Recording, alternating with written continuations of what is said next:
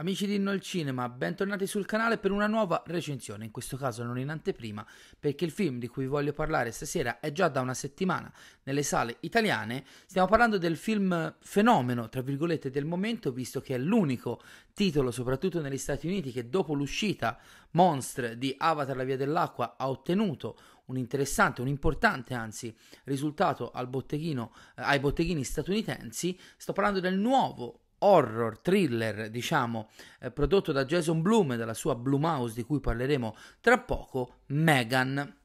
Megan che eh, a fronte di un budget di, solo do, di soli 12 milioni di dollari nel suo primo weekend di sfruttamento negli Stati Uniti ne ha già incassati ben 30 più 15 eh, a livello internazionale per un totale di 45 milioni nel primo weekend di sfruttamento dimostrandoci già, già un successo enorme che potrà solo crescere nelle prossime settimane. Ne abbiamo già parlato nella rubrica tutti i numeri del lunedì il box office di No al Cinema che eventualmente vi invito a recuperare. Jason Bloom appunto abbiamo appena detto eh, spesso ci si dimentica di lui quando si parla dei grandi nomi della Hollywood che conta. Di fatto ormai da molti molti anni con la sua appunto casa di produzione Blumhouse eh, ha di certo non inventato niente di nuovo, ma sdoganato dopo tanti anni, eh, soprattutto da un punto di vista di quantità di produzione, eh, un vero e proprio modello produttivo che prevede la produzione principalmente di thriller e horror a bassissimo budget che al 90%, eh, nel, 99, nel 90% dei casi si dimostrano grandi, grandissimi successi commerciali. Basti pensare che il produttore e distributore dietro grandi franchise horror quali quelli di Paranormal Activity, Insidious, Sinister, anche se conta solo due film, eh, La notte del giudizio e anche la trilogia appena conclusasi di Halloween diretta da David Gordon Green. Eh, adesso lo aspetta quella eh, eh, sequel dell'esorcista di William Friedkin. Eh, è praticamente un remida dell'horror contemporaneo. Molte delle sue produzioni mi piacciono molto, ma purtroppo non sempre la formula riesce a portare a casa il risultato, se non da un punto di vista economico, quantomeno dal punto di vista artistico. Megan, appunto, è un po' il titolo del momento, l'abbiamo già detto, l'unico che si è fatto largo ehm, settima- al, al, botteghino nelle settimane di dominio incontrastato del film di James Cameron, di cui ormai abbiamo parlato fino allo sfinimento, un breve accenno a quella che è la trama di Megan. Eh, Megan, ovviamente senza spoiler, anche se ripeto il film è da una settimana nelle sale, eh, Gemma, che è una creatrice di eh, giocattoli, scatole per una grande industria ehm, americana, eh, è determinata a creare una bambola dalle sembianze umane con un'intelligenza artificiale sviluppata che possa essere messa nel mercato. Il suo capo invece vuole che si concentri di più su altri progetti più eh, importanti dal punto di vista commerciale per la loro società.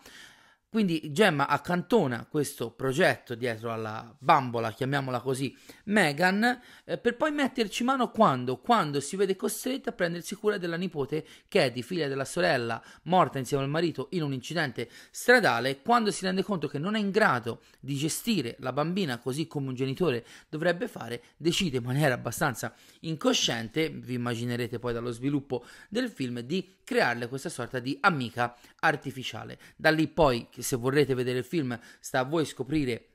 cosa succederà eh, nel corso della pellicola, diretta tra l'altro da un, un, quasi esordiente Gerard Johnston che ha diretto alcuni episodi di serie tv e un film che però era a bassissimo budget, quindi possiamo dire che è quasi un esordio questo me, eh, di Megan per quanto riguarda le produzioni su grande schermo. Il film è scritto da James Wan e eh, Akela Cooper. Eh, James Wan è principalmente autore, coautore insieme alla sceneggiatrice del soggetto. Akela Cooper che è dietro alcuni dei, degli horror più eh, di successo, quantomeno interessanti degli ultimi anni. Hellfest, che confesso di non aver visto ma che mi hanno suggerito perché è molto molto valido. Malignant, l'ultimo film diretto da James Wan che mi aveva divertito tantissimo l'anno scorso e prossimamente sarà anche eh, alla sceneggiatura del sequel di The Nun, uno degli spin-off del franchise The Conjuring.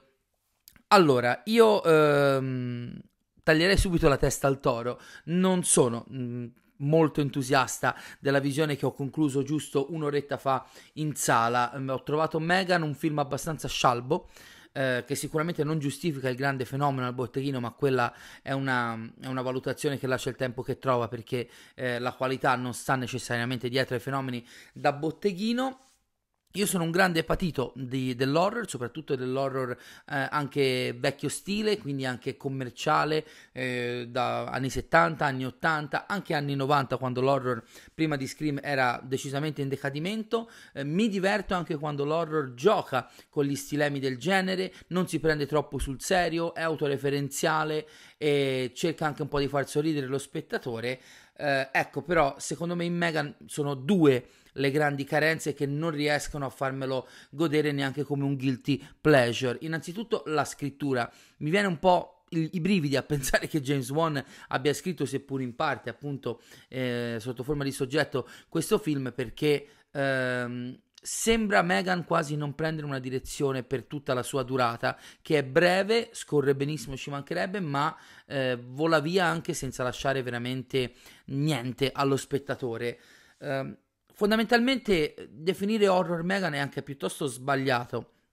perché eh, alla fine il, il, suo carattere principale che viene più fuori è quello di una quasi satira barra riflessione sulla società odierna e sul rapporto tra gli esseri umani e la tecnologia sempre più soverchiante nella loro quotidianità. Questo inevitabilmente lo si vede nel rapporto fra la piccola Katie e eh, la bambola Megan, oltre eh, che con Megan e la sua creatrice eh, Gemma. Quindi paradossalmente se siete alla ricerca di un horror duro e puro, pieno di tensione, di magari anche di scene violente, di jumpscare, potreste rimanere delusi. Sì, c'è qualche jumpscare, ma è abbastanza telefonato, molto essenziale. Sembra quasi che sia questa la natura principale del progetto e che si volesse appunto fare una sorta di riflessione sui tempi eh, che corrono. Da quel punto di vista sicuramente il film non scava abbastanza in profondità delle questioni, né è abbastanza divertente e grottesco da diventare una commedia involontaria o meno sugli argomenti di cui vi ho appena parlato.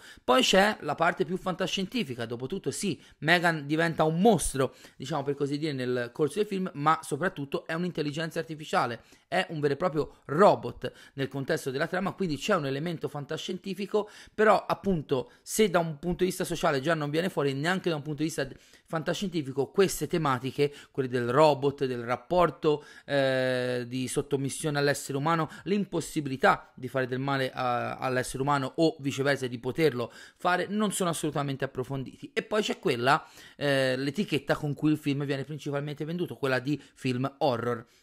E anche da questo punto di vista devo dire che proprio non ci siamo. Ripeto, ci sono alcuni jump scare che sono veramente telefonati ed essenziali. L'unica cosa che mi sento di dire che è azzeccata nel film è il design della bambola stessa, di Megan, che in due o tre momenti viene utilizzata proprio come icona un po' inquietante, che può essere perturbante nella penombra, che magari eh, suona uno strumento musicale piuttosto che fissa da un gruppo di giocattoli immobili la protagonista o direttamente in camera. Però ecco è veramente molto molto poco per poter giustificare la nascita di un nuovo fenomeno perché sono sicuro visto il successo commerciale e un finale tutt'altro che chiuso che questo franchise avrà vita se non lunga quantomeno futura nei prossimi anni con almeno un sequel ma molto più probabilmente con più di eh, uno. Purtroppo ripeto fuori eh, vengono fuori tante tante carenze dal punto di vista di scrittura ma non sarebbe un problema necessariamente nel, film, nel genere horror. L'anno scorso Smile uno degli ultimi fenomeni horror originali non sequel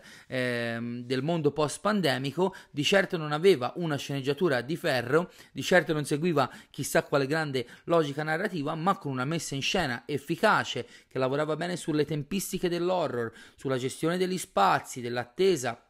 e, del, e, del, e, della tensione riusciva quantomeno pur non avendomi entusiasmato un granché, a uh, tenerti un po' sulle spine durante la visione. Purtroppo bisogna segnalare appunto che Gerard Johnson è praticamente un esordiente, quantomeno a questo livello di produzione, e anche qui i limiti si vedono tutti. La messa in scena è piatta, a tratti televisiva, non c'è mai una vera attenzione, spesso le esplosioni di violenza che non sono eccessive ma comunque cercano un po' di sconvolgere in momenti apparentemente tranquilli lo spettatore eh, cadono spesso nel ridicolo involontario perché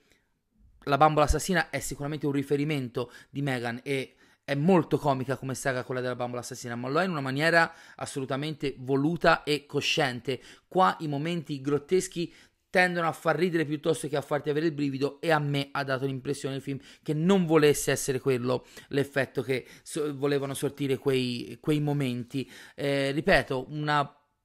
una pessima scrittura non supportata da una controparte registica in grado di dargli una qualità ehm, che potesse comportare eh, le carenze ehm, dall'altro lato tecnico. Quindi una scrittura e una regia che mh, non si parlano e soprattutto che eh, in un modo o in un altro eh, vanno veramente ad appesantire il film e soprattutto a renderlo blando, eh, molto molto blando e senza veramente nessuna nota di interesse alla fine eh, della riflessione. L'unica cosa che mi sento di dire positivo è sulla protagonista Alison Williams, che avevamo già visto meravigliosa protagonista eh, con una doppia faccia in Get Out di Jordan Peele. Eh, quando manca la scrittura, una buona regia può compensare. Quando una buona regia, incon- una, una modesta regia incontra una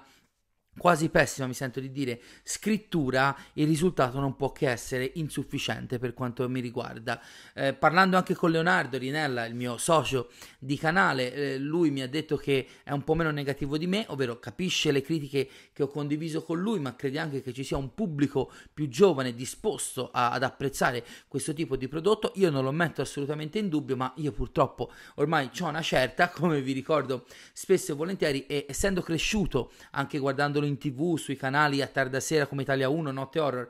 con un certo tipo di horror artigianale, eh, a basso budget, ma che comunque quando voleva far ridere sapeva di far ridere, quando faceva paura sapeva di voler far paura, davanti a Megan resto abbastanza esterefatto. Eh, il basso budget della Blumhouse spesso e volentieri si trasforma in qualità se non di scrittura quantomeno tecnica. In questo caso nessuna delle due parti che per me alla fine anche in film che cercano il mero intrattenimento come questo sono fondamentali affinché io mi possa godere un film sono assolutamente non pervenute. Una visione può valerla ci mancherebbe altro una serata piacevole al cinema con mio fratello l'ho passata, fatto sta che appunto soprattutto pensando al fenomeno eh, del box office che Megan è diventato in questi giorni e che diventerà sempre di più nelle prossime settimane, la, in definitiva la mia reazione è davvero tutto qui, ci vuole così poco per creare un'icona horror e un franchise di successo. Eh, devo dire che pur non aspettandomi niente sono rimasto abbastanza deluso dalla visione che mi ha lasciato veramente, veramente poco, se non appunto una brava attrice protagonista e un'icona, una figura horror, la Megan stessa, che in alcuni momenti può essere suggestiva, ma come ho detto prima, decisamente non ci siamo, non basta così poco per creare un film soddisfacente. Quindi questa era la mia rapida e a caldo reazione a Megan. Fatemi sapere nei commenti voi cosa, cosa ne pensate. Eh, nei prossimi giorni usciranno altri contenuti e quindi come sempre vi consiglio di seguire la nostra pagina Facebook, il nostro profilo Instagram, il mio profilo Instagram privato Michelino85 per tutte le novità del canale. Già domani, giovedì, eh, guardo la data, 12 gennaio, ci vediamo alle 14 in diretta per commentare con gli Oscar e tutto il resto, la nostra rubrica della stagione dei premi, i vincitori dei Golden Globe, ma anche le nomination ai, agli Screen Actors Guild Award e Director, Directors Guild Award. Quindi ci vediamo sicuramente con i prossimi contenuti nel canale, sempre qui, sempre sempre tutti insieme, eh, ci vediamo alla prossima, un saluto e viva il cinema come sempre.